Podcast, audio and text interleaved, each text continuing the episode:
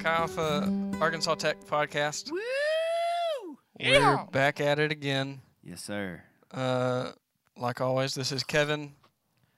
This is Pierce. I've got my Dr. Pepper in one hand and my coffee in the other. Not literally, but they're beside me. Yeah, I was about to call him out for being a liar, but he's not lying. I'm Noah, and I'm excited to read and discuss this chapter of Tozer with y'all. No doubt. This week is chapter 8 Restoring the Creator Creature Relation. And if you've already read the chapter, feel free to skip forward to. Beep, boop, beep, 1910. Awesome. Thank you, Robot Doug. um, who wants to begin reading? I will. I love to read. Thank you, Jesus. Be with us as we read. Chapter 8 of The Pursuit of God by A.W. Tozer, Restoring the Creator Creature Relation. The scripture says, Be thou exalted, O God, above the heavens. Let thy glory be above all the earth. Psalms 57, verse 5. It is a truism to say that order in nature depends upon right relationships. To achieve harmony, each thing must be its proper position, be in its proper position relative to each other thing. In human life, it is not otherwise. I have hinted before in these chapters that the cause of all our human miseries is a radical moral dislocation, an upset in our relation to God and to each other.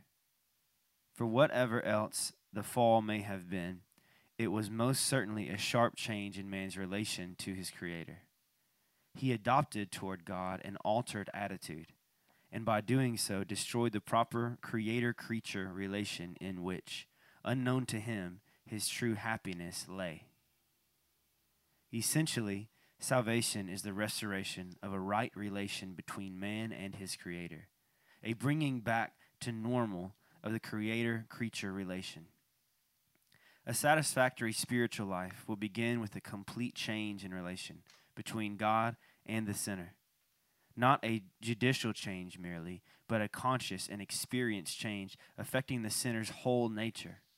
The atonement in Jesus' blood makes such a change judicially possible, and the working of the Holy Spirit makes it emotionally satisfying. The story of the prodigal son perfectly illustrates this later phase. He had brought a world of trouble upon himself by forsaking the position which had which he had properly held as son to of his father. At bottom, his restoration was nothing more than a reestablishing of the father son relation which had existed from his birth and had been altered temporarily by his act of sinful rebellion. This story overlooks the legal aspects of redemption, but it makes beautifully clear the experiential aspects of salvation. In determining relationships, we must begin somewhere. There must be somewhere a fixed center against which everything else is measured. Where the law is relative where the law of relativity does not enter and we can say is and make no allowances. Such a center is God.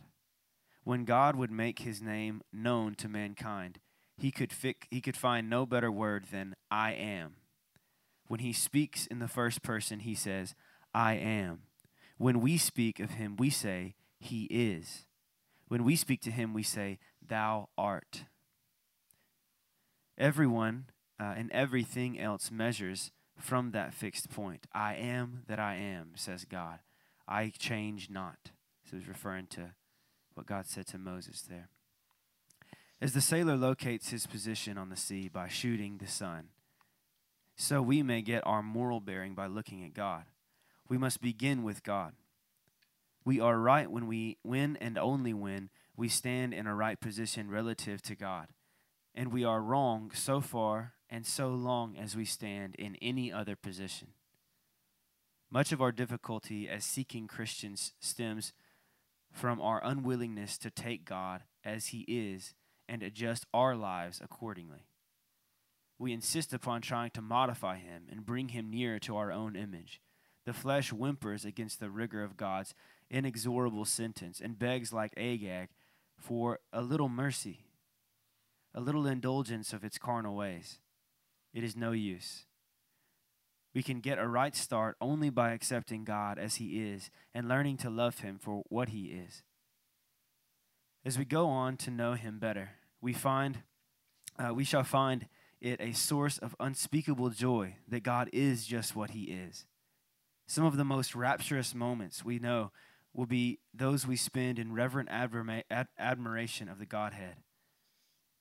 In those holy moments, the very thought of change in Him will be too painful to endure. So let us begin with God. Back of all, above all, before all is God.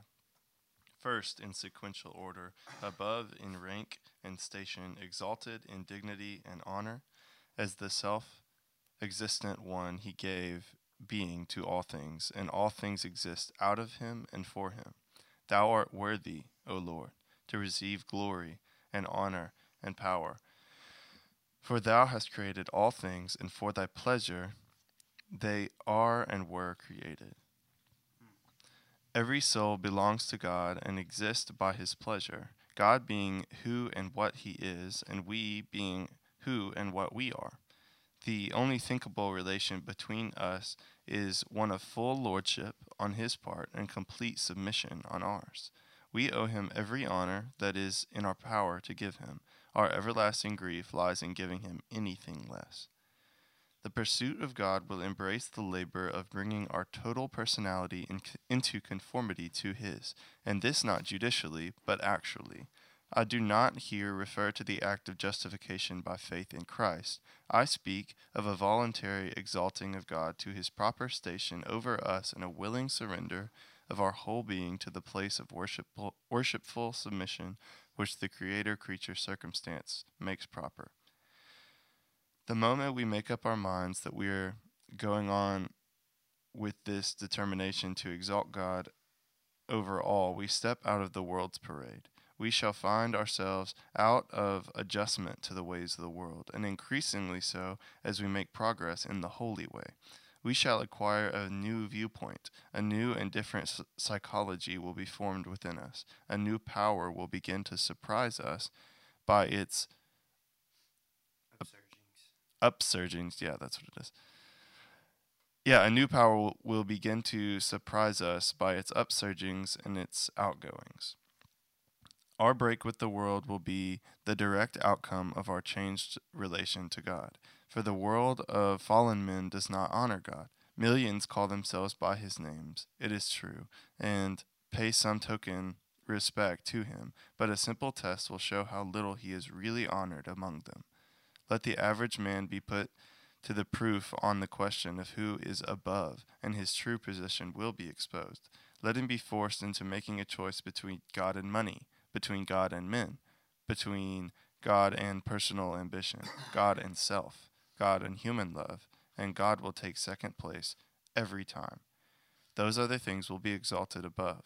However, the man may protest. The proof is in the choices he makes day after day throughout his life. Be thou exalted is the language of victorious spiritual experience. It is a little key to unlock the door to great treasures of grace. It is central in the life of God in the soul. Let the seeking man reach a place where life and lips join to say continually, Be thou exalted, and a thousand minor problems will be solved at once. His Christian life ceases to be the complicated thing it had been before and becomes the very essence of simplicity. By the exercise of his will, he has set his course, and on that course he will stay as if guided by an automatic pilot. If blown off course for a moment by some adverse wind, he will surely return again as by a as by a secret bent of the soul. The hidden motions of the spirit we are working in his favor, and the stars in their courses fight for him. He has met his life problem at its center, and everything else must follow along. Let no one imagine that he will lose anything of human dignity by the voluntary sellout of his all to his God. He does not by this degrade himself as a man. Rather, he finds his right place of high honor as one made in the image of his Creator. His deep disgrace lie in his moral uh, derangement, his unnatural usurpation of the place of God. His honor will be proved by restoring again that stolen throne. In exalting God over all, he finds his own highest honor upheld. Anyone who might feel reluctant to surrender his will to the will of another should remember Jesus' words Whoever commits sin is the slave of sin. We must, of necessity, be a servant to someone, either to God or to sin. The sinner prides himself on his independence, completely overlooking the fact that he is the weak slave of the sins that rule his members. The man who surrenders to Christ exchanges a cruel slave driver to a kind and gentle master whose yoke is easy and whose burden is light. Made as we were in the image of God, we scarcely find it strange to take again our God uh, as our all. We scarcely find it strange to take again our God as our all. God was our original habit, and our heart our hearts cannot but feel at home when they enter again that ancient and beautiful abode. I hope it is clear that there is logic behind God's claim to preeminence. That place is uh, that place is His by every right in earth or heaven. When we take ourselves the place that is His, the whole course of our lives get out, gets out of joint. Nothing will or can restore order until our hearts make the great decision God shall be exalted above. Those that honor me, I will honor, said God once to a priest of Israel. And that ancient law of the kingdom stands today, unchanged by the passing of time or the changes of uh, dispensation. Dispensation. The whole Bible and every page of history proclaim the perpetuation of that law. The one that serves me will my Father honor, said our Lord Jesus, trying in the old uh, with the new and revealing the essential unity of his ways with men. I'll let you continue. Sweet. Sometimes the best way to see a thing is to look at its opposite. Eli and his sons are placed in the priesthood with the stipulation that they honor God in their lives and ministrations. This, it, this they fail to do, and God sends Samuel to announce the consequences. Unknown to Eli, this law of reciprocal honor has been all the while secretly working, and now the time has come for the judgment to fall. Hophni and Phinehas, the degenerate priests, fall in battle. The wife of Hophni dies in childbirth. Israel flees before her enemies. The ark of God is captured by the Philistines, and the old man Eli falls backward and dies of a broken neck. Thus, stark, utter tragedy follow, uh, followed upon Eli's failure to honor God. Now, set over against this almost any Bible character who honestly tried to glorify God in his earthly walk. See how God winked at weaknesses and overlooked failures as he poured upon his servants grace and blessing untold. Let it be Abraham, Jacob, David, Daniel, Elijah, or whom you will. Honor followed honor as harvest the seed. The man of God set his heart to exalt God above all. God accepted his intention as fact and acted accordingly. Not perfection, but holy intention made the difference. In our Lord Jesus Christ, this law was seen in simple perfection. In his lowly manhood, he humbled himself and gladly gave all glory to his Father in heaven. He sought not his own honor, but the honor of God who sent him.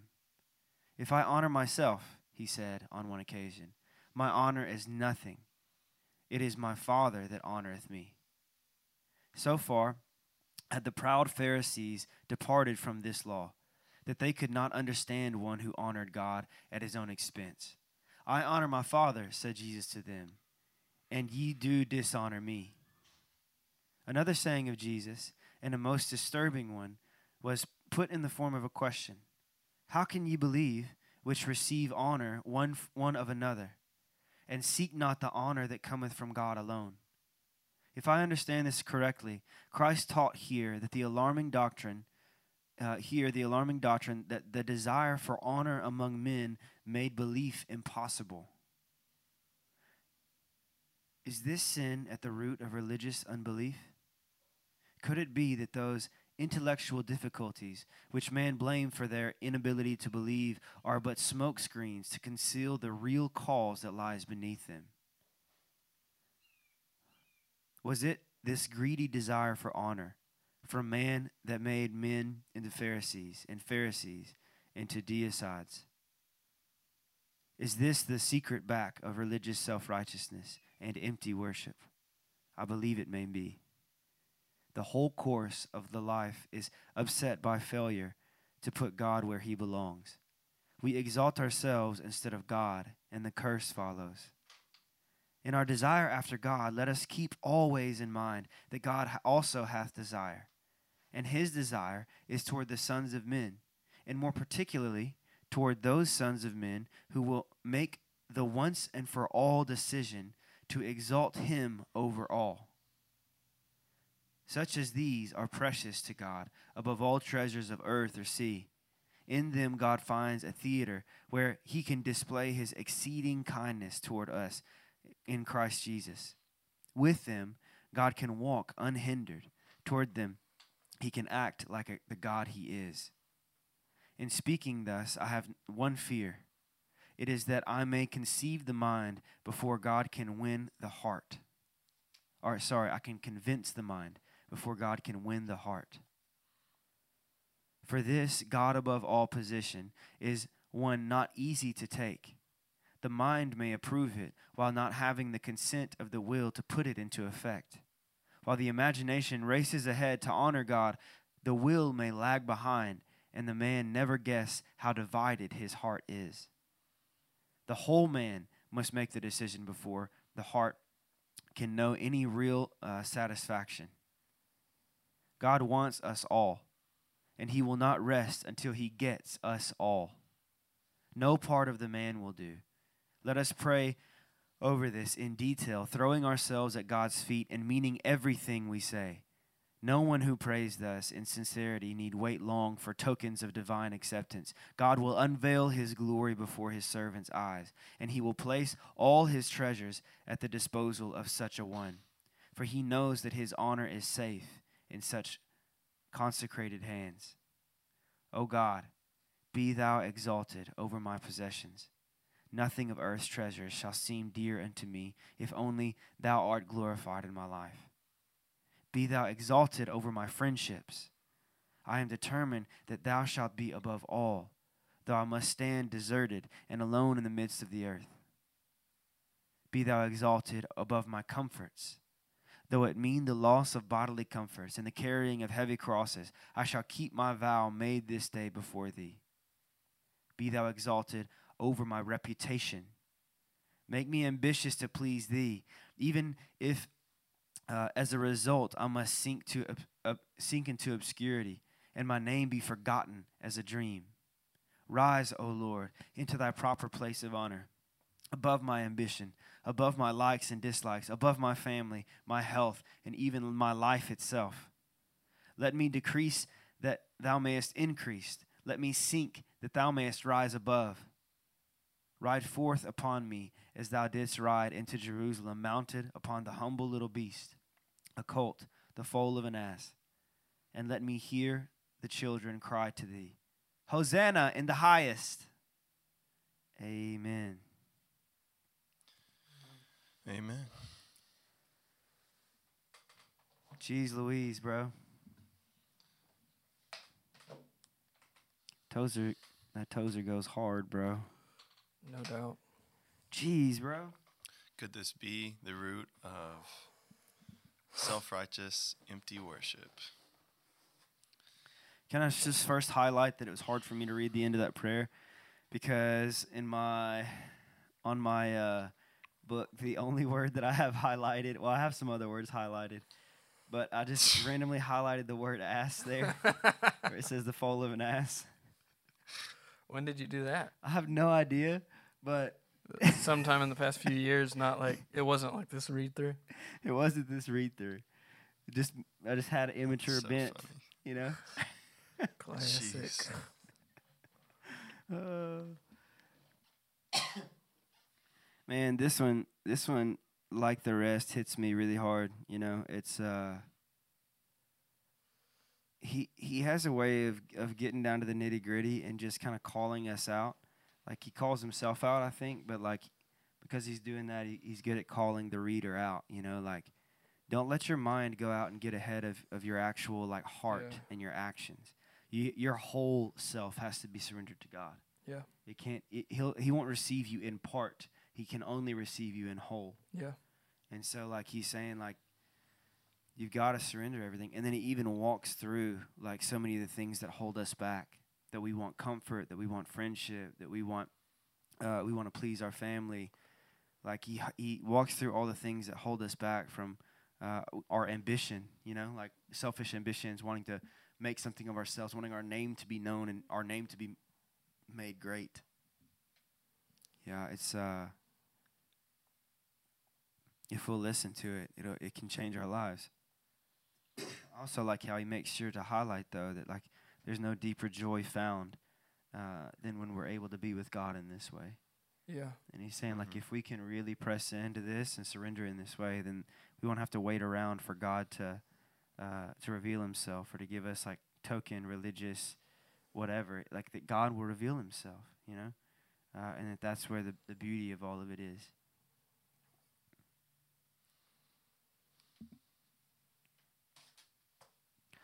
Yeah, what do you guys see with your first response? I think uh, the the part that seems so like overtly like practical to me was, I mean, yeah, was the one where he's talking about the Pharisees and how they became a word that was hard to pronounce, deicides, and now that I'm thinking about it, like a deicide is like a, a god killer. Like a Yes. like a genocide is a killer of an entire generation and a Yes. deity is a god. And like the Pharisees were god killers. That, that gods are killed by religiousness. Man. Which is like obviously like we can't we can't kill God and Jesus is already slain and everything, but like I do believe that we can severely severely like hinder uh like spiritual advancement and progression in our generation and in our ministry and in the people around us and our families by the way that we live or or don't live, you know? Uh yeah. So the this paragraph, I guess, it's page 107 if you're in a book, 106, 107 was um how can how can you believe and receive honor of one another and not seek the honor that cometh from God alone? If I understand this correctly, Christ taught here the alarming doctrine that the desire for honor among men makes belief impossible. It is Oh, is this sin at the root of religious unbelief? Could it be that those intellectual difficulties which men blame for their inability to believe, those that those are just smoke screens to conceal the real cause that lies behind them. In other words, like people that are like, well, God just doesn't make sense in this way or this way or this way. That Tozer's saying like there's definitely something way deeper than just intellectual intellectual problems and like trying to make sense of God. It's Yeah. that they're they're unwilling to like recognize God as Lord and like yeah, Un- unwilling to recognize God as Lord. Uh, I think he's saying that it's attached to honor yes, because they, they want to be they want to be seen as smart, right. and so if they can't uh, comprehend, then they just they don't want to acknowledge it at all because they want to be able to Right. comprehend and show. So if they if they hand over their intellectualism, like then then they're like automatically uh removing any any of their own ability to like receive honor for what they've figured out or yes, any high and lofty thinking. Now that's just squandered because they have to give all that to the Lord because it's all in God already. yes, Someone else has already figured it out, so the glory can't be theirs whenever they're choosing to to honor a God that takes all of the glory. yes, or if even if they figure something out like clever or new, uh, they would be doing it for the glory of God, Right. right? Which is like which is definitely antithetical to like a lot of our nature. A lot of us are a lot of us we want glory. We want we want to be recognized. We want honor from other people, Yes. right? Uh, especially in intellectual circles, it seems that people people want to publish something that will blow up, that will make them Yeah. make them known. You Yeah. know, Man. So smoke Tozer, screens. Smoke screens are interesting to think about, huh? That like that people will throw out like people will throw out. Well, here's here's my problem. It's an intellectual Mhm. difficulty, or here's my problem. It's this or that. But it's interesting how we we're so good at deception as human beings that we can even deceive ourselves, Yeah. and we can we can do that. But also we're good at deception, so we'll deceive others by throwing out a smoke screen. yeah. You know that like, but if we really got down to the core of it, behind that smoke, there's something, there's something more real that's going on that can't be seen. You know, and Yeah. he's calling out one of them here. It's pretty cool. Tozer says that living that way will turn you into a god killer. That's Yeah. like so Yeah. tough. That's big words. Um, I think one thing that stood out to me in the chapter, um, like initial response, I think just the uh, the proper relation that cannot be compromised is is Lord, is King, and I think so often, uh, for a lot a lot large part of my life, like that was just Christianese to me. Yeah. Lord. Um, Yes. And but coming to learn, oh, Lord means King. Yes. Lord means Master, Ruler. Yes. Like that, I am a servant of uh, of of God. Uh, I think that whenever I see my obviously, like God is so many things to us. Uh, Jesus calls us brother, friend. Like he's the bridegroom.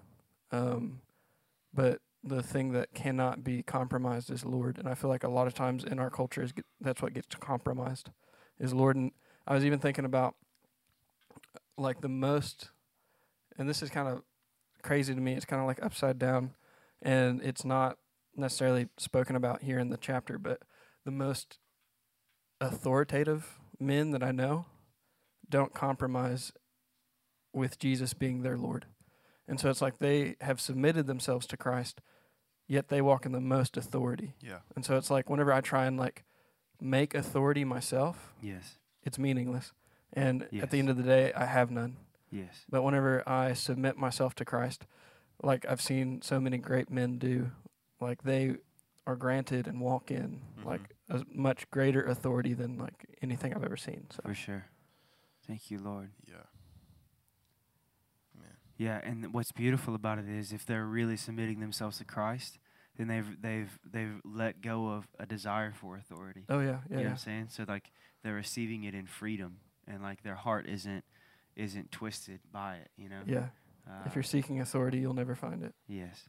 Yeah, or you'll find it it'll just be in the wrong kingdom. You know, like yeah, there's a bunch of wicked people that have authority, but they rule by fear. You know, Doubt. uh, and that's no, and their souls are rotting. You know, like mm-hmm. uh, but but in the kingdom, especially if you're seeking authority in the kingdom or you're seeking position in the kingdom, uh, the the law of God is that He opposes the proud, but He exalts the humble. Yeah, So the one who's not one who's not willing to bow his knee to Him uh, will be opposed. You know no doubt. what the word says over and over again. Well, sweet. Well, those are some good first thoughts. Uh, we're gonna take a short break. You might hear some delicious guitar plucking happening. I don't know what you're gonna hear. Kevin will decide that. Maybe one day we'll mix it up. I don't know. and uh, but we're gonna take a short intermission. We'll come back and, and try to give a more general overview. I think we've hit a lot of a lot of the big stuff already just from our, our first responses. But we'll come back and make sure that we're uh, we're taking a, a general approach. So love you guys. We'll see you in not long.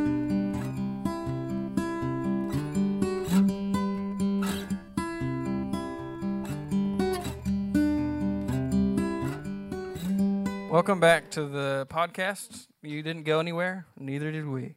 Yep, and good thing you stayed because while you were gone, we figured out all of the answers to this chapter and life. So we're about to reveal Yeah. the mysteries of the universe to you. Pretty you much. are about to be elevated in the mind. No, we were just praying and saying, Lord, we need you. Really, our desire in this stuff isn't to have a bunch of like really heady conversations that are kind of high and lofty. Yeah. We we want this stuff to change your lives the way that it's changed our lives. Yeah. Uh, and w- our lives are still being changed by it, even as we read through it this time. All of us No have doubt. read this book before, uh, but our lives are still being changed from it. And this chapter is challenging. He specifically calls out uh, things that have kept us from God. And so Yeah. Kevin uh, Kevin had a good a good point of like let's just start with the basics. Like what is the creator creature? Yeah. Yeah, let's take a step back and just sort of have some defining of relations. So what would you guys say? What is the what is the true uh, creator creature relation? First of all, what who's the creature?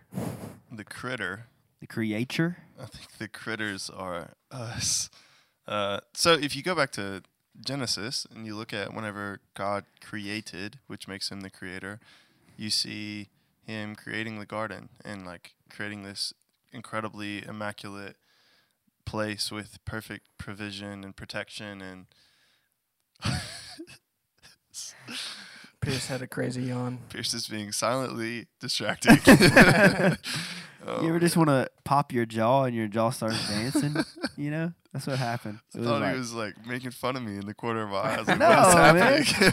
no, I was just like my I had to yawn and then my jaw started popping and I was like, ooh, that Oh, feels good. And then I started pop, so God my jaw. God created God created the uh, the garden and he created the, the perfect place for perfect provision, protection, perfect plan for procreation and a bunch of other things that start with P's that perfectly take care of Adam and Eve. the and people. Adam and Eve That's being being like the critters, the the creatures The creatures. that we're talking about. And so Yeah. Adam and Eve, uh, Ad- Adam and Eve. If we look at their uh, their narrative and the story that goes along with them and what happened, we can see kind of the beginning of the human condition that that Tozer ends up Oh talk- my. talking about. Pierce just poured the rest of his coffee into his I told him to do that yesterday. That was an honoring thing. Amen. um, yeah, and I think I think it's just a really interesting like perspective to use the word creature um, to reply to us because I've never really heard anyone call me a creature Yes. before, um, but it does have a direct relation to creator, and I've never noticed that until Yes. Tozer. The one who is created is what a creature is. Mhm. Yeah, Yeah. I've never noticed that until like Tozer. So what is? Sorry, I got really distracted. So you may have already talked about this, but what is the like the true relationship, uh, like between God and man? So when God made us, He made us in His image, Okay. uh, and He put us in a garden, and He said, "I want you." Uh, and the garden was awesome. He said, "I want you to be fruitful and multiply. I want you to take dominion over the earth." So there was a, uh, but but He said, "But don't do this." Like there was a relationship where we we trusted in Him for what was good and bad, Mm. and we bore his image and gave him glory like that every act that we would enact on the earth eh, while taking dominion over the earth and caring for it Mhm. uh, and while caring for the animals with the things that we'd been mandated to do and, and being fruitful and multiplying every act that we would do in his image was going to give him glory you Mm. know uh, and every glorious thing that we would do would, would, would glorify him you know Yeah. and we would en- we would enjoy it too you know and he would enjoy it Yeah. Wow. But we, but the stipulation being that we would trust Him in, uh, Yes. in what was good and what was bad. yes Um, so then, how how are the ways that the because he talks about um, us falling, like leaving that relationship. So, what are the ways that we get that twisted, um, that we mess up that relationship? uh, we leave that relationship whenever we we start to just do what we want to do. Right. Uh, that in its core is us deciding this over here is good for me, this over here is bad for me, right? And like that's what the tree of the tree of the knowledge of good and bad is what we took from to to to bring ourselves out of the garden, and it's what we take from now to bring ourselves out of an internal garden that Jesus has made available to us Yeah. we take from it. And even those of us who proclaim Christianity, he makes the statement like, yeah, there are millions, there there are billions that proclaim the name Christianity, but not not that many call him Lord, really. Right. And and all of those that would say Lord with their mouth uh, you, all you have to do is examine their life for a little bit, and you'll see quickly. No, Jesus wasn't really their Lord. Mm. Mm-hmm. You have to just make a choice between God and money, God, God and selfish ambition. yes, God and God and X, right? Like any of these are the things, and and the one who may be proclaiming with their mouth Jesus is Lord, with their life they're saying, Nah, but I like money more, or I like I like Yeah. my own plans that I have for my life more, right? Or I like comfort more, uh, and so he's really saying like, you can you can talk all you want, but your life is what really talks, right? And Mhm. like, and what does your life say? Well, it doesn't say that Jesus is Lord of your life. You're probably Lord of your life, or you're making something else Lord he said something has to be Lord, right? Yeah. And it can be you, but but really, when you think it's you, he says anyone that sins partakes in sins. The sin is is that he's a slave to sin, Mm-hmm. and so we're going to be a slave to something, right? Why not be a slave to a good master who doesn't leave us as a slave but calls us up to be sons, right? Yeah. Yeah, I think that's really interesting uh, what you were saying earlier. And Tozer says much of our dignity as seeking Christians stems from our unwillingness to take God as He is and adjust our lives accordingly. Um, we insist upon trying to modify Him to bring Him nearer to our to our own image. Mm. And so, just like what you're saying of like. Um, we can proclaim things about God, um, but yet rather than us changing, uh, we've modified Him. Like instead of us changing and modifying the way we live, or um, laying down the things that we desire, uh, we can in a way like justify or modify Yes. um, in our relationship with God, and that takes him down from the throne. yes. Whenever we like modify that and not just yes. obey as as a servant master.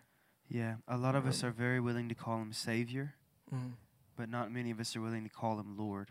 Yeah. with our lives. We're grateful that He died for our sins, right? Mm-hmm. But but then we say, no, thanks for that, but I'm gonna do what I want to do. And I'm telling you, man, like if you'll examine your life, like you may you may be someone who's listening to this saying, no, I'm a Jesus follower. But if you'll examine your life, then you'll find areas where you've chosen to decide for yourself what Mm. you want to do, what is right, what is wrong, what is good, what is bad. Yeah. So He's calling us to a real surrender here, to restore Mm. to the right to, to put ourselves in the rightful place that we are the creature and that he is the creator Mm. that he is the dictator of what is right and wrong that he knows what we were made for i have a good friend who had a radical radical transformation to Mm. follow jesus one of the most radical i've ever seen uh, this guy this guy read the bible in two months read it super quickly and he came from a, a life that was like he wasn't really trying to follow God at all. Uh, whenever he read through Genesis and read about the Creator creating the creature, all the creatures but mankind, what he said is, "I can't be the potter and the clay." Oh wow. It nailed me. He's like, "I can't create myself. Whatever God has made me to be, that's what I'm going to submit myself to Man. be." Wow. I can't be the potter and the clay. And so like that's what but but what we're like pieces of clay trying to flex ourselves into a certain Yeah. form, you know? And and the, the the and even like imagine making a piece making a bowl and then and then that bowl saying uh, no, I'm actually uh, I'm actually a vase. Put some flowers in me, or no, Mhm. I'm actually uh, I'm a plate. You know, Yeah. it's like, no, that's not what I made you for. And the bowl's like, no, screw you. I'm gonna go be a plate. You know, like it's like, but it's like God made each one of Yeah. us, and He Mhm. knows us. And like, the thing, the thing that, that the enemy gets us with is that we don't really trust Him, and that we're too prideful to let to let go of the reins of our lives. He gets us with that. That we Mhm. say, but what if God won't give me what I want? Well, who who are you to even know what's best for you? You know, in the in the grand scheme of things, like our lifetimes are max, you know, like hundred years, most likely more like eighty years, seventy years. And like look at look at the expanse of history. Who are we and how how could we really know? But God looks at us and he sees his beautiful creation cre- his creation. He sees this beautiful creature made in his image and he knows I made Kevin for this in my world to bless the earth that I created. I made Kevin for this in my kingdom to bless the people uh, that I've created. You know, but each one of us we can we can rebel and do our own thing. As long as we're outside of that proper place, though, if we try to make ourselves the potter instead of the clay, Mm. as long as we're outside of that place, we're going to find ourselves in strife and in hustle and in worry and in anxiety. It's all the things that the Bible talks about. Is is, is in that kingdom, Hmm. And and we're going to find ourselves never at rest, never at peace. Mhm. Yeah. But when we are restored, we find ourselves in a place of peace, find ourselves at rest, and we find ourselves in the Garden of Eden. And Eden uh, means delight or pleasure. And we find ourselves taking deep delight in the Lord. I've, I've experienced it. Yeah.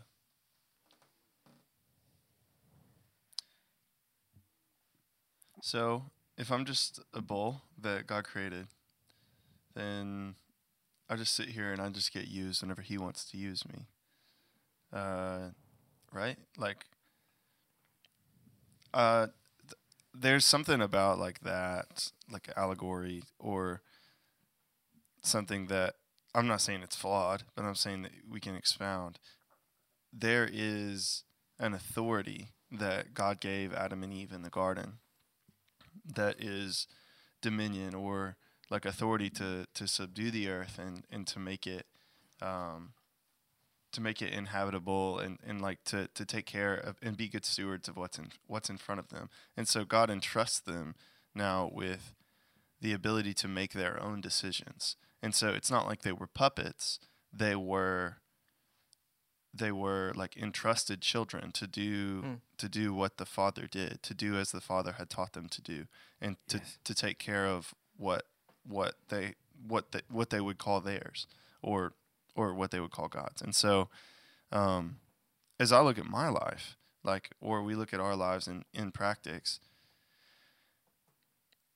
if we say that God God is a creator and we're made in his image and he's given us dominion, like we have an ability to create. We have an ability. I'm thinking a lot of uh, the character and nature of God by by Winkie and Pratney. yeah, Winkie Pratney.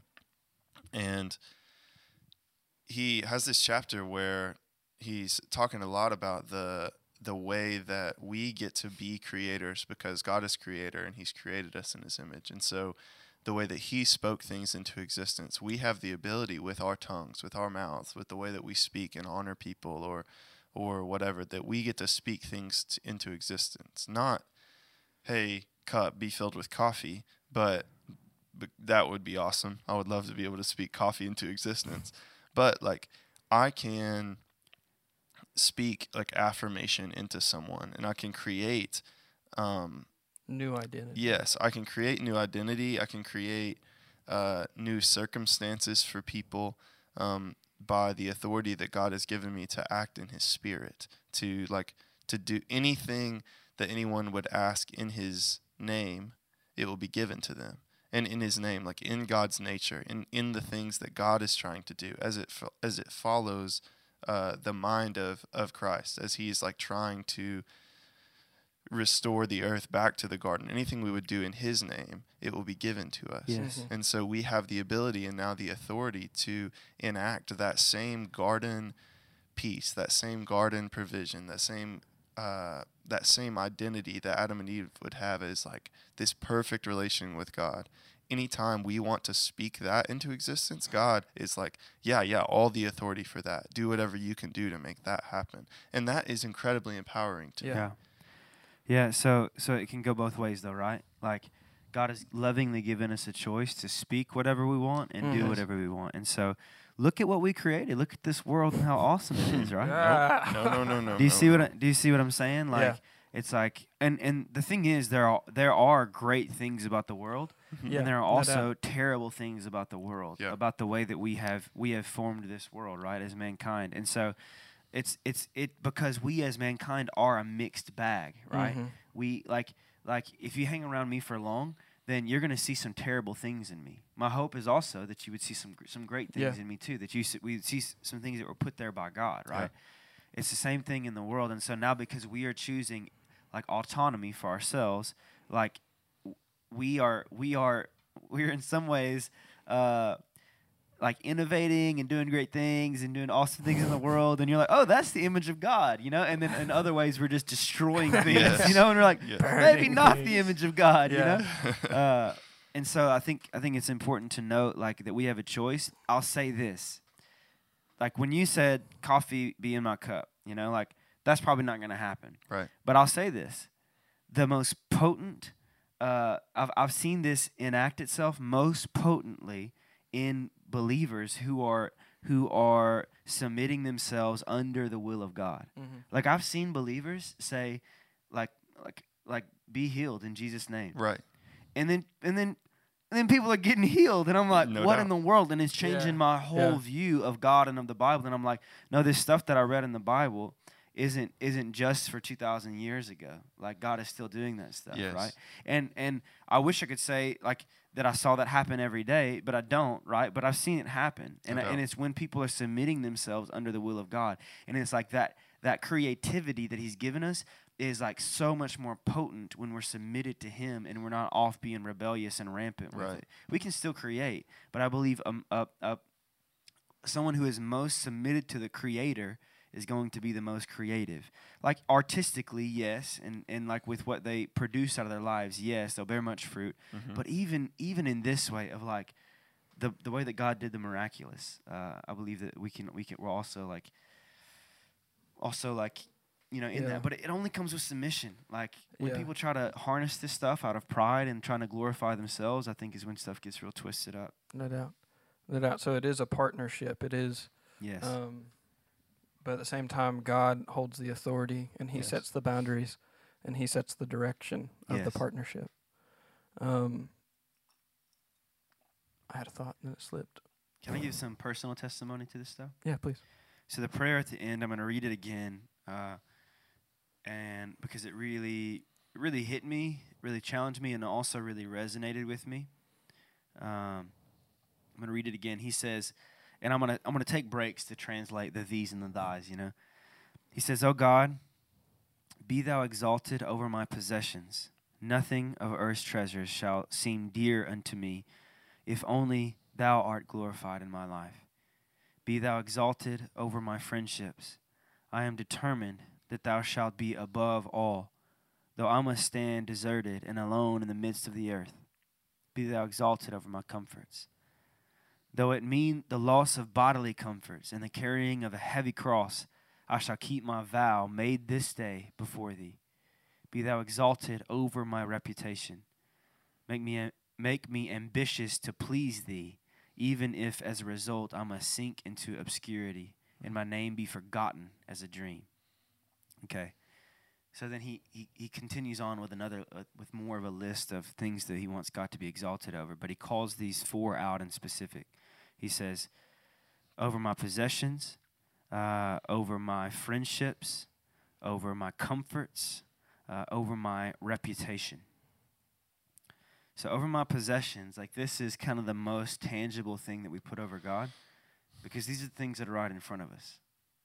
You know, it's like these are the Mm. these are the solid objects that we can touch and that we can feel and then that we will tend to like hold on to because they're they're easier to see and to touch and to feel than Yeah. God is, right? Yeah. Or they seem that way to us. And so he says, Nothing is a treasure to me other Mm. than uh other than that you would be glorified in my life. You know, it's like letting go of all of it, just saying like, I don't care if I have nothing, if I'm just a, a poor man. Like, Yeah. If you're glorified in my life, that's what I want. Yeah. Yeah.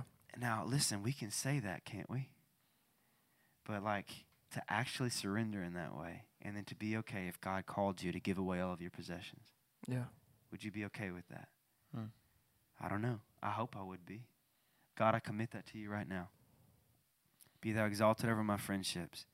I'm determined that thou shalt be above all, though I must stand deserted and alone in the midst of the earth. Be thou exalted over my friendships. What do y'all think he's trying to get at when he's praying that part of the prayer? Do we exalt friendships over God? I find it hard to to think about necessarily from like I feel like all my friends like love God more more than me. you know what I mean? Like It's a blessing. I li- I live in a I live in an incredible community, and I've like committed my like kind of my vocation to like serving serving the Lord alongside Yeah. people that are trying to love Him as hard as they can, you know. And so yeah. this one may be a little hard to wrap my mind around, but also like this makes me think think back to what we were talking about earlier with like seeking honor from men, and Yeah. and like even around those people in my life like i can i can the only person that i should be like seeking affirmation from in like who i am as a man is god and or people speaking like speaking the identity that the lord would have for me over me and so yeah. Yeah. so I don't need to. Uh, it, my friends aren't the ones that that establish me, and like, would I really be okay if it were just me and God? Like, would I really be okay if it were just me and God, in like alone in the earth? Would I be fine? Yes, Like yes. if I was desert, if I was desert like that, and like this prayer is like, Lord, I will live that way. Like I will live as if it's just me and you, because like you're the you're the sole focus of my existence. Yes. Yeah. Who's your best friend, Kevin?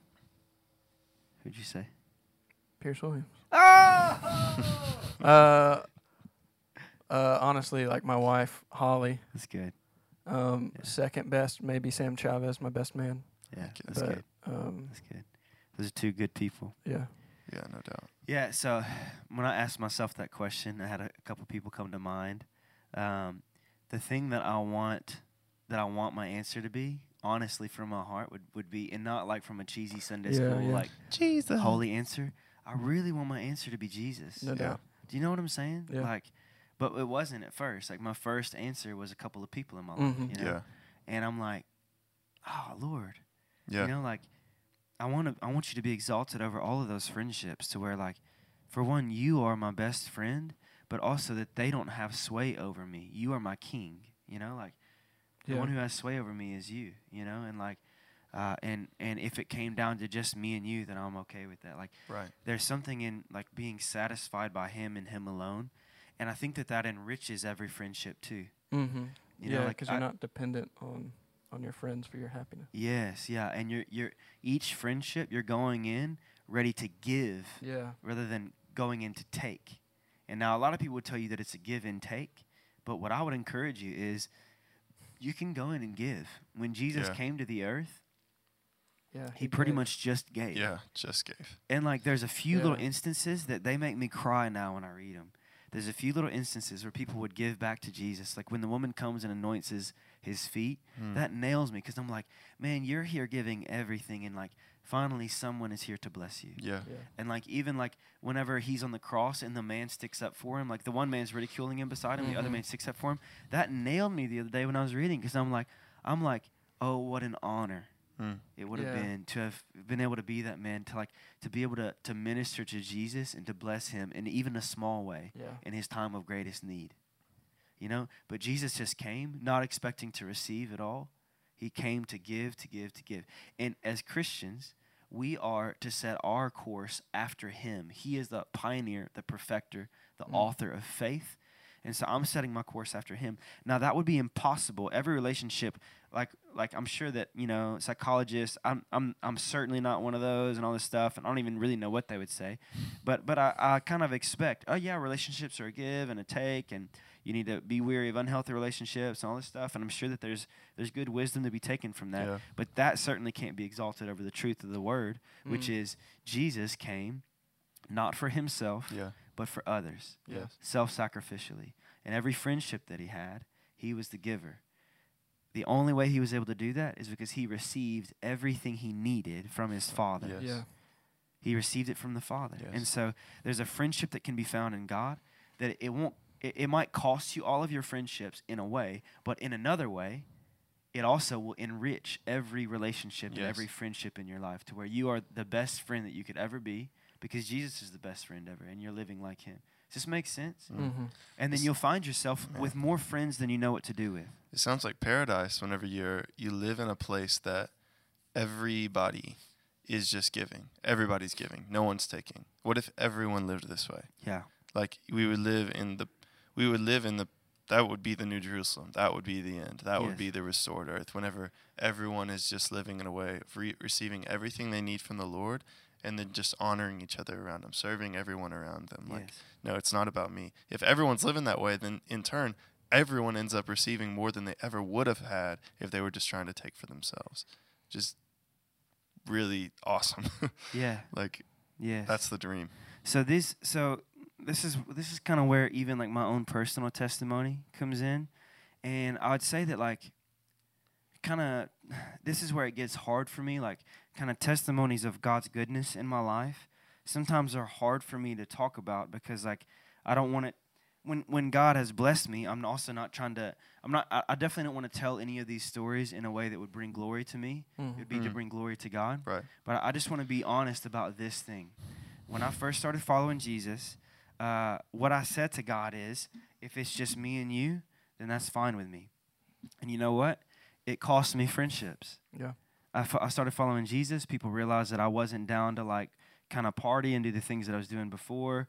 And I would be, I've, I've told this in my testimony if you've ever been around me. And I try to tell this so that people see like Jesus is all you need, you know? But I would be by myself on a Friday night at home, right? Mm-hmm. But what happened is God was filling me, God was restoring me, God was making me complete in such a way that every time I would go to school, I was so glad to be there so that I could love the people around me. Yeah. And I, w- I was walking through my halls asking God, like, how can I bless these people? How can I love these people? And I was asking God, like, help me to remember these names that are in front of me, right? And like, you know how it is in high school. There's kind of a hierarchy of like, well, this Mhm. person's cool, Yeah. this person's not, this person's good at this, good at that, and it's foolish, but it's there, Yeah. right? yeah. And so God helped me to just not care about any of that crap. And that's what that's what led to me losing all those friends because I was just didn't care about that stuff. But what ended up happening is he gave me an abundance of friends because he was helping me to love people. Yes. And so by the end of it, there was a. So this is the part that I have a really hard time talking about because it, I don't want it to, to sound the wrong way. But our senior year, we do this thing called uh, Mr. and Mrs. CHS. You know, like it's like the classic high school like.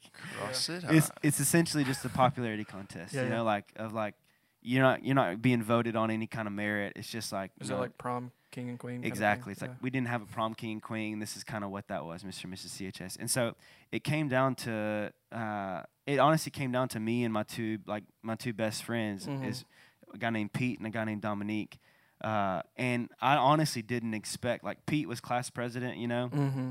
I didn't expect any kind of uh, I didn't expect it. Yeah. But but what's cool is that God had opened me up to be a giver a giver in friendship, you know? Yeah. And even though I didn't I wasn't like around and like at these parties and different stuff like that, like uh, I ended up being elected as this Mhm. thing where it was like, no God, I thought that I surrendered all of my I surrendered popularity. I surrendered my name Right. being known because he gets down to that later.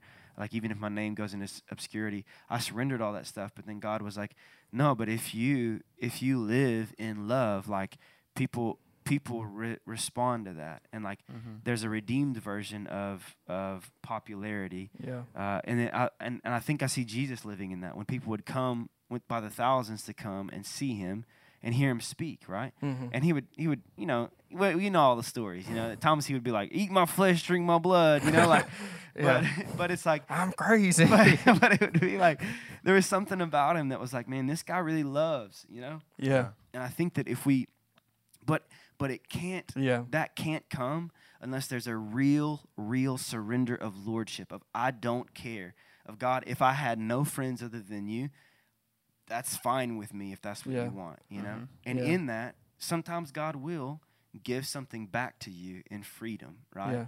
But it's not. But it's no longer inherent for like your identity or Yes. Who you are. yes And if you're going, the same thing's true, like what you're saying with everything else we've been talking about. If you're going after being voted prom king, um, and uh, and so you're like trying to follow these like as if they were steps to and gain something. yes Yeah. yes Then you're gonna be disappointed because you're gonna not gonna have any friends. yes Yeah. no exactly but if you And- if you're going after Jesus, you're gonna be totally happy because you have Jesus. and people see through that stuff right like yeah. and that this is what this is the wicked thoughts that come into our mind that like i hear people talk about this like oh i used to think like man, I can't be seen associating with this person because this person's kind of cool. Right. He's like a he's like a s- he's like a he's like a uh, six on the cool scale, and I, I want to associate with everybody seven above on the cool scale, you know. And like, but Jesus had removed all that garbage from my mind, and I was able to see the person in front of me and just try to love them. If they even if they weren't good looking or if they didn't have any attributes that the world like put as like uh, on a high on a high like value, it was like no, forget all that. This is a person made in the image of God, and like and you see people blossom whenever they're loved, right? Uh, and so it's like it's like God redeemed this, you know, and like and He receives all the glory for it. Because I can tell you who I would be without Him. I would be a freaking punk without Him. Sometimes I tell stories of like what the things that I did and said to people when I was in the seventh grade. I found the Lord in that summer after the seventh grade, and I tell stories of it, and I and I cringe, bro. I was a jerk. Mhm. I was a jerk. What's that word that I highlighted? yeah, yeah, right. I was terrible, bro. And like I know that's who I would be without the Lord. I would be full of myself. I would be like only seeking like my benefit. It would be terrible, right? And of course I still have a flesh that deals with those things. But I'm telling you, man, like God has God has done such a work in me that I'm grateful for. Like I have no idea who I would be without him. He's done such a deep work in me.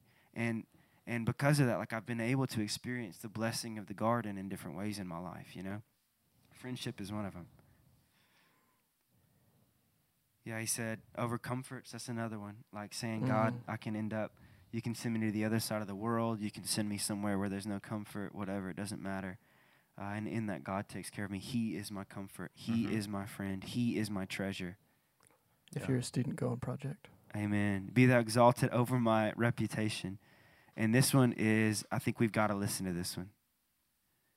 Make me ambitious. And see, usually we're ambitious to to gain something for ourselves. Right. Caesar was an ambitious man. Is that what it says? What does it say? What are you talking about? That's you know what I'm talking about? Caesar was Caesar was an ambitious man. Doesn't it say that in like one of those poems? I don't know. That's from high school too. Um, but be thou exalted. he was ambitious, I'm sure. make me ambitious uh, to please thee, even Wow. if as a result I must sink into obscurity and my name be forgotten as a dream. Amen. Wow. It is not about me. It's all about Jesus. Yeah. You, you who's listening, let me let me give you some freedom right quick. It's not about you. Now that truth will free you from a lot of things. Yeah. Mhm. It's not about you. And our ambition can't be to to to benefit ourselves or to make our names known or to glorify Mhm. ourselves. Our ambition is supposed to be spent. God has made us with ambition and like and made us like as people who like dream about like building things and all this stuff. But our ambition is supposed to be spent glorifying him and making his name known, making it about him. Yeah. And it doesn't matter if no one knows my name or no one knows like uh, great things that I've done. Yeah. It's interesting. We were we were talking about uh, we were talking about a guy that I met uh, over the weekend, this last weekend, and uh, I, without going into, into detail, he's responsible for like discipling a lot of people who have like made a massive difference in the kingdom of God, but no one knows his name. And I'm not going to tell it here because I'm not going to steal his treasure in heaven. No one knows his name. But I remember like feeling this thing in the spirit that was like, this is an incredibly rich man. Yeah. He lived in a rundown house, and like, and no one knows his name, right? His name's Radagast. It's Yeah. the wizard from. Pierce kept saying he met a wizard. Cause, cause like his house like looked like a wizard's house. It Yeah. like had vines growing all over it, and like it had like a hobbit door out front with like a cool tree emblem on it. It was a wizard's house, and there Yeah. were birds all in it and around it, and and like flowers all around. Radagast, the Christian wizard. Yes. So, but no one knows his name, but he doesn't care. Yeah. Even Yeah. while he was with us, he was proclaiming about himself. I'm just a fool. Yeah. You know, like I'm Mhm. just a fool, and I'm just I'm just a fool, and and because of my background, I, I came from no money. I come came from a race that that in his he's like 60, you know, and he's saying especially in my time, uh, he's in his 60s, maybe even 70s. Like everyone discounted me, people that were of my race, like all this different stuff. I'm just a fool, and I should have no influence or authority. Yeah. But God has helped me, like, and He can use you if you will surrender to Him. But you have to surrender like this. Yes. It Mm. can't be a halfway surrender, and you can't surrender and say, God, let's make a deal. If you make my life Uh, If you make my life, you know, count for something, then I will surrender to you. Yeah. God, if you give me comfort, then I'll surrender to you. There's no deal made. It's a surrender of every right that you would ever Mhm. have. Yeah. I don't have a right to comfort. I, I- can be. I can live in obscurity. I don't have a right to, uh, to ambition or to, to anything. To friends, I lay it all down. Mhm. And God has blessed that guy, right? And, and in the kingdom, He's made a massive difference. And I believe His name, Jesus, will make His His name known in Yeah. eternity if it's supposed to be No more doubt. known. But surrendering ambition is hard. We finish the prayer. What? Can we finish the prayer? Yeah, let's do it. He says, Rise, O Lord, into thy proper place of honor, above my ambitions, above my likes and dislikes, above my family, my health, and even life itself. Let me decrease that thou mayest increase. Let me sink that thou mayest rise above. Ride forth upon me as thou didst ride into Jerusalem, mounted upon the humble little beast, the foal of a donkey. And let me hear the children cry to thee, Hosanna in the highest. Hosanna in the highest. The children, the unassuming children who don't, they're not aware enough to be thinking about themselves. They're just, Yeah. they're just in it. Yeah. And they're saying, Hosanna in the highest. Praise be to God. Yeah. Yeah, so let's can we walk through this list above my Yeah. ambitions? We just talked about that, right? Above my likes and dislikes. Mm. This one is one that I, I see people interact with all the time. I don't like this thing. I dislike this thing. I don't like the way they do worship. yeah, so like and and I even I even people claim things about their personality as if like as if that's supposed to be something that God can't touch. Huh. This is who I am. Yeah. Do you hear me? I'm a warrior. Mm-hmm. I People just claim- don't like to talk to people. Yeah, there's they claim like things about well, this is just my personality, as if God can't touch that. Yeah. Do you not remember that like when you surrender to Jesus, it's a full surrender to to death, even death on a Mhm. cross, that you follow Jesus Wow. into the crucifixion, and that you are a new creation, you're made new. God, God, if you are gonna really surrender to Him now, if you want to be a nominal Christian who lives a life halfway in the kingdom, and I don't even know if that's really even possible. We can get into all the theology, but if if you want to try to live like that, then feel free. But you're gonna find worry and strife, and you're gonna find yourself being torn apart because you're trying to go in two different directions. Yep. But if Mm. you want to be a real follower of Jesus who says, You are my Lord and my King, then you can't claim anything as a like or a dislike. You don't have any right to claim a personality trait and stand your ground on it. Mm. It's surrender to Jesus. Amen. This one I think I'm passionate about. Yeah. I think I hear Yeah, people yeah. do this all the time. Yeah. I don't wanna come to- them. Yeah. I don't want to come to service or be a part of the larger body because I don't like crowds. Stuff Yes. like that. Come on, man. It limits you. It limits people. Yeah. And like and, and, and even beyond that, like yeah. people Yeah. that Yeah. are Yeah. people that are like trying to be in a place of leadership in the kingdom or of authority in the kingdom and they're trying to like lead others but they're like holding on to things like this like Yes. Mhm. This is my personality this is what i like and what i don't like Mm. it's like it's like look let's go back to the beginning of when you surrendered to jesus now did that really happen and if so then like you can't say what you just said Mm-hmm. your personality is whatever christ is like that's who you are that's who you're becoming right Mhm. Yes, I think that's a huge one. Surrendering of above, putting him above my likes and dislikes, above my family. I Mm. got any any words of wisdom on that? Shooty shoot. Do you see this limit people? Oh yeah. How so? Uh, I was gonna be facetious and be like, never. yeah, right. Uh, Um, no, I- man. Pretty, mean, I- pretty cool. Pretty good. I good. see students all the time, and people are people people are obviously we're trying to honor our father and mother, you know, um, but there is a uh, and this is probably only one as- aspect of it, but there is an approval that like, and I see it on from men. There's an approval from men that that like that I've struggled with. Not like I had a great dad, like dad, if you're listening, what's up? Like you're a great dad. Uh, but What like up, Neil? there's yeah there's an approval there's an approval from men that like that I've like sought after because because my like earthly dad like like he would tell me he's proud of me and that he loves me, but like I was still lacking something because I didn't I didn't know that God approved of who he made me to be. Yeah. And so like I was constantly in in family, like there was this father there was this father thing messed up in my mind of like uh like having to get approval from man. And it had to go back to like my family. It had to go back to like who are you in your family? Who uh how do you how, like what what at what position is God actually? Is he actually your father? Mm. And is your dad actually your brother? You know what I'm saying? Yeah. So w- but once everything got in line, it was like for one, my relationship with my actual dad According to the. Bible, you are my mother and you are my brother. Exactly. Mm. Exactly. Y'all are my mom. Clean your room. go ahead. Go ahead. Are you my mom?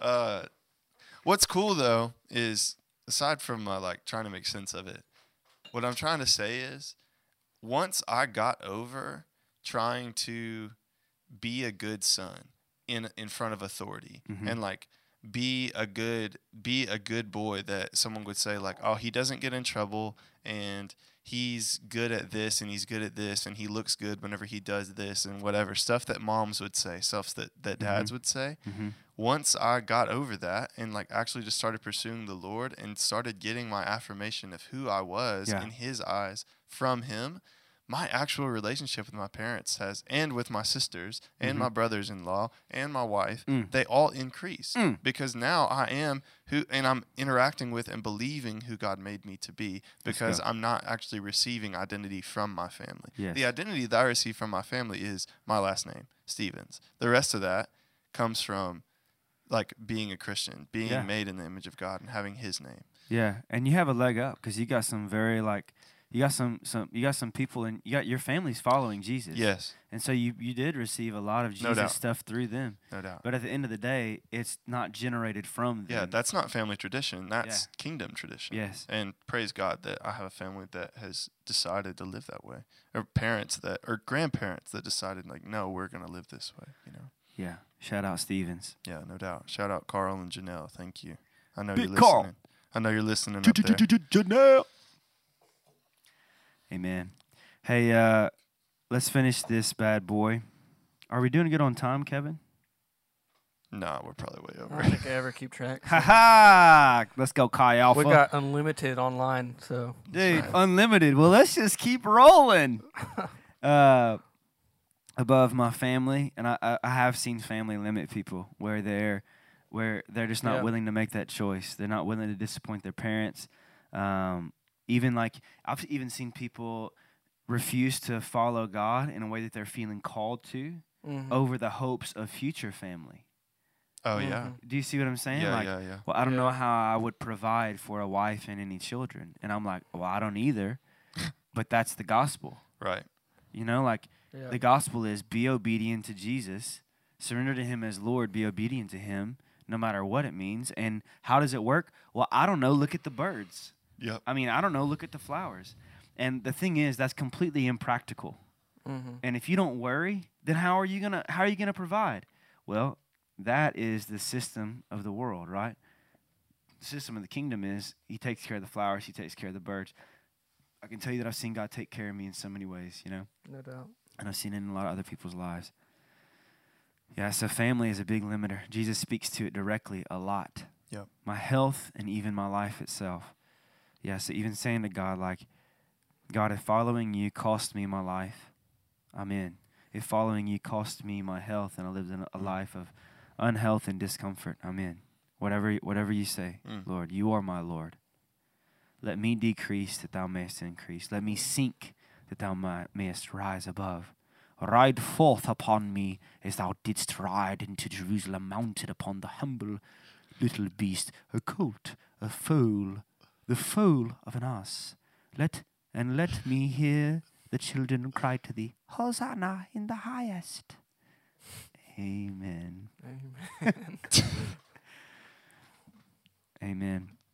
Yeah, but that's the that's kind of echoing the prayer of John the Baptist, uh, which which is a sweet prayer to have, right? He said, "Let me increase, Yeah. that that let me decrease, Yeah. that he may increase." Right, and so John had a following to himself, but he knew from the beginning, I am making a way for Yes.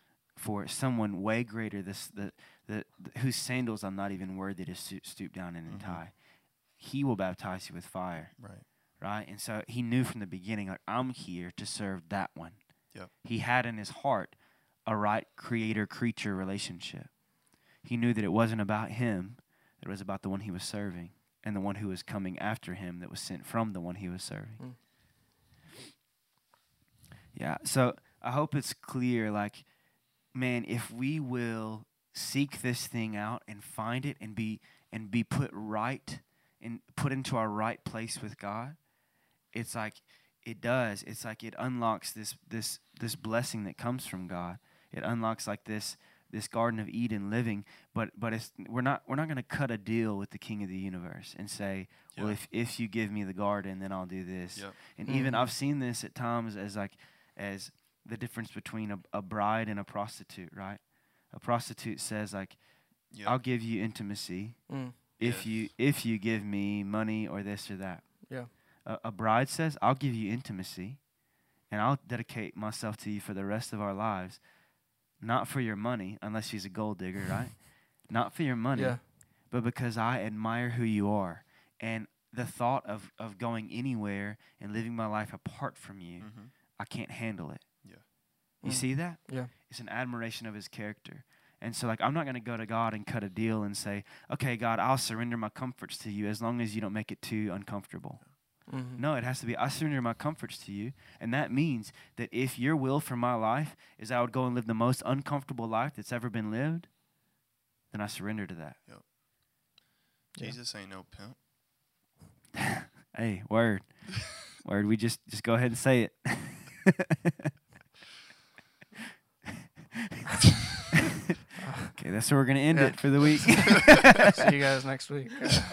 um, do you guys have any any thoughts like that you just want to share before we before we do close? I think I just have one that I've been thinking about that I just want to say real quick. Um, just to highlight again, you're a mas- uh, you're a slave to something, yes. and the only master that will give you dignity is Christ. yeah. That's, go ahead, Kevin. that's just a thought that I had. We don't need to elaborate. Yeah. It's just a thought. I think I think my other my other thought is that uh, we're we're sitting here talking about it being we have to do this thing unconditionally. That like we can't say like, well yeah God I'll do it. Pierce just explained all that. Y'all heard. Um, the purity of heart in that has to be pure, and the only way that you can like the only way that you can suss out your your heart to like make sure that there's no wicked or wayward way within you What is suss out? to like figure it out to like to like I don't know it's I think it's like an Australian thing Oh, sick. okay I don't know Right on. yeah I go right ahead there. all right now blokes uh man I'm clipping really bad in this mic. Um the only way that you can search my heart oh God and see if there's any wicked uh, wicked way within me you know? Like you have to put that before the Lord because we can say you can say all the things. You can say like yeah yeah Lord. You can pray that whole prayer like possessions friends reputation family likes and dislikes. Yeah yeah yeah yeah God all that all that sure. And like you're still expecting the kingdom. You're still expecting you're still expecting to like be elevated. And like man that's such a difficult thing to actually because like the lord has promises. The lord has said like this is like there is so much so much in me. You're your ex i'm struggling to get there but your expectation has to be to find god. Like, Yes. it cannot be over any other thing. When I say thing, I mean that list that Tozer said. Like it has to be towards like God and God alone. Man's sole purpose is to like love to be with God and enjoy him forever. He has to be the focus of our of our existence, the focus of our like like our mind's like central point. And Tozer says that, but like it it's just so important for us to not try to play the game with it because Amen. God will not be mocked. Like you can't No, sir. you can't do it the other way. Yeah, you can't you can't manipulate God. Yep. Yeah. Thank you, Lord. God, we just pray that you'd help us with this. Yeah. Pray that you'd be glorified through our lives, not ourselves, but you. It's not about us, it's about you, Lord. You are the creator, we are the creature. Thank you, God. We surrender everything. Holy Spirit, I pray that you would even convict our hearts in this room and convict the hearts of our listeners, Lord, and just do your your like gentle and and also powerful work inside of us. Yeah, Lord, anything that we have put above you, uh, we want to tear it down right now. Thank you, God. We love you, Lord. Thank you for your truths. Thank you for this book and for uh, A.W. Tozer and his pursuit after you and the way that his pursuit is still blessing us even in his passing, God. Uh, yeah, we love you, Jesus. Just have, help us to really respond to this and, and do the thing that he said, not just respond with our mind and say, sure, sure, but help us to respond in our hearts Yes, and therefore with our lives. Yeah, we love you, Lord. Amen. Amen. Amen.